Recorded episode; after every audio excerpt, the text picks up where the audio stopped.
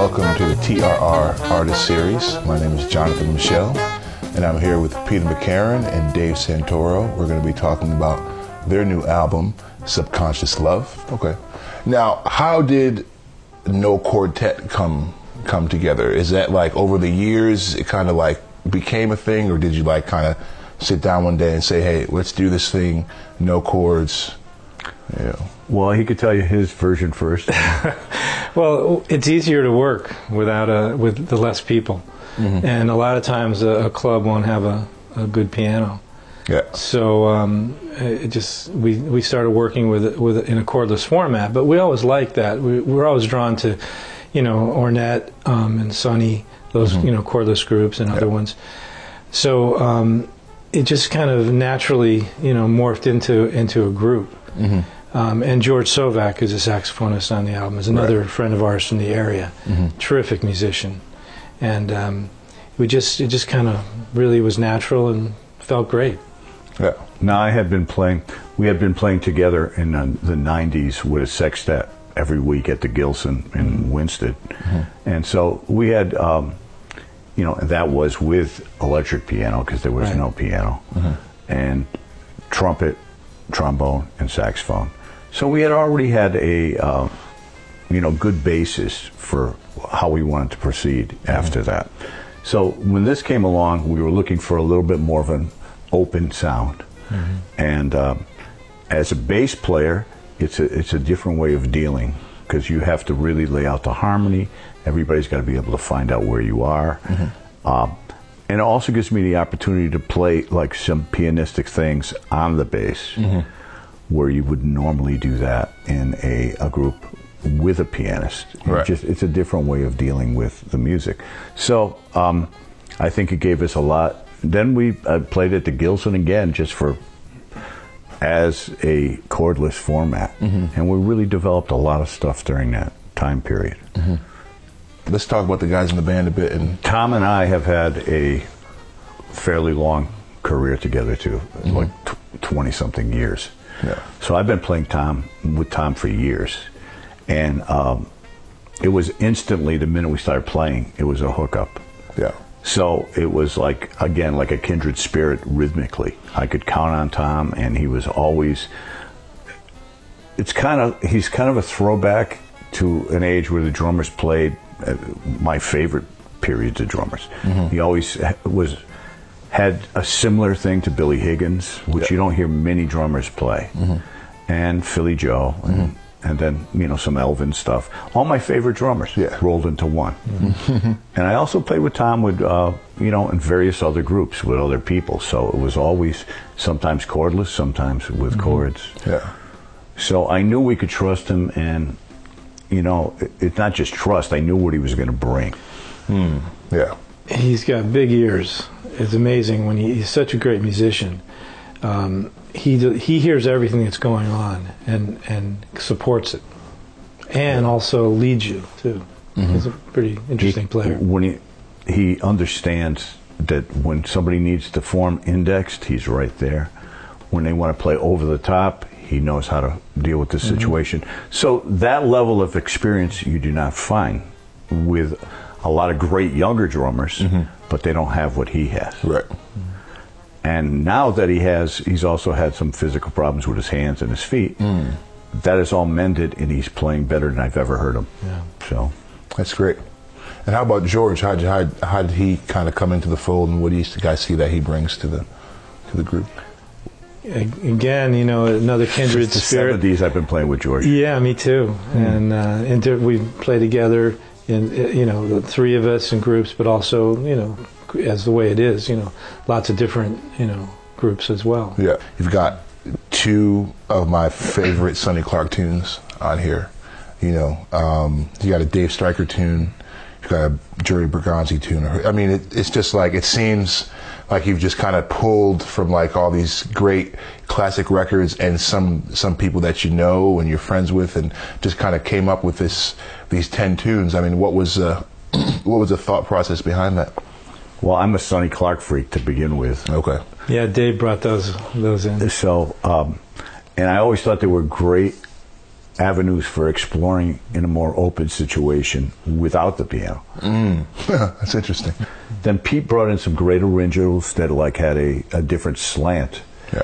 to everything else we were doing, and um, and I enjoy playing those because it gives a whole nother eclectic side of us that we don't, you know, like we all have like a little thing in there. To, Right. uh, Right. And there's a Herbie Nichols tune in there, which is another piano player. We're doing in a chordless uh, format, and also a Roswell Rudd tune in there, also from his Yep. MALIcool album, Yep. Bamako. Yeah, man.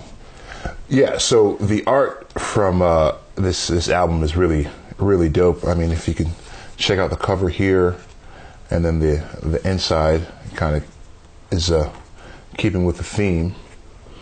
Um, yeah, so you, when you guys want to take that take that away, Well, it's uh, the artwork is uh, my wife's Danielle Mailer, and uh, she loves uh, color and pattern, and and she has a whole um, uh, group of symbols that she likes to use, and it it, it, more, it changes. You know, right now, uh, recent period, as you can see on that, is the crows, and so it's very important. But she also has a a lot of influences um, that are similar to Frida Kahlo the uh, Mexican artist, and and Danielle is actually um, part Peruvian, so she's got that South American sensibility, I guess. Uh, but she just loves to um, uh, do album covers, and Yeah. I'm really happy that she loves to do it. She's done several for me for other people, and and I have to say, there's no the product that's out there now. You don't usually see that depth of. Absolutely. So just having a visual artist along with musical artists is, mm-hmm. is a, a great concept that I think was there in the past, Right. But like kind of fell out of yeah, with like- fashion. with with the with a group like this, and I think that's another thing that I noticed about about the song selection. A lot of times with like a with a no chord situation, it like immediately goes to like open, free, you know, kind of timeless or lots of metric modulation. You- Like it kind of goes to that place. But it seems like a lot of this a lot of this stuff is is really really song based, you know, mm-hmm. and kind of stays. c- c- True to the composition. Right. So, what is that something that you guys talked about that you wanted to do, or is that did you just kind of fell into that? I don't think so. I, I think it was basically that's just. Uh, well, I know the way I grew up, it was like the song was the important part, and what's going to, you know, separate it from some other composition is staying close to the true song. Uh, there's always venue. We do have venues for playing totally open, yeah, and we use those, but trying to get as much contrast as we can. In, in kind of a dry, it's kind of a dry setting without a chordal instrument right. in a recorded setting, you're thinking differently than you are in a live setting. That's true. When you're in a live setting, exploration's there for you. It's in a moment, and to try to cr- recreate that moment in the studio is never. Yeah. Yeah, you're just trying to hold it together. yeah, somewhat, it's you know? basically everybody's getting used to playing with headphones mm-hmm. on and doing Right. the thing, but it's still you're still getting to a, and it, it's there. You know, like sometimes there's things could be successful live, or they can be not as successful. Right. But that's the nature of it. You're exploring, mm-hmm. and so by the time we get to the studio, we've already explored usually the tunes Yeah, and uh, we kind of know what we're going to do. And all it is is a snapshot of a day. exactly. I like That's that. all it's it just is. a documentation where we're at at that moment, Yeah. Right. and that's it. You know, and whatever that is. The more you try to force it, the, le- the less that it's going to be successful. Uh, sure. And and one thing about this group is it's it's very natural, you know, because we're all friends, and which is kind of interesting. I mean, not that um, we you know we play in groups with other friends too, you know, but there's a certain camaraderie. We've had a lot of gigs together, so there's a real. And Dave and I go back so far, and with George, there's a, a certain um, level of, uh, I guess, trust, and we know each other so well. Well, thanks, guys. This, Thank you, John. This, is a, this has been a pleasure. Uh, please check out No Quartet's new album, Subconscious Love. You could find it uh, on our website, Truth Revolution Records.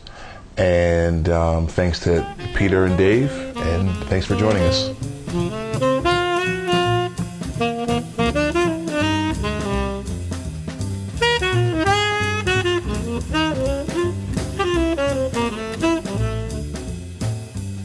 嗯。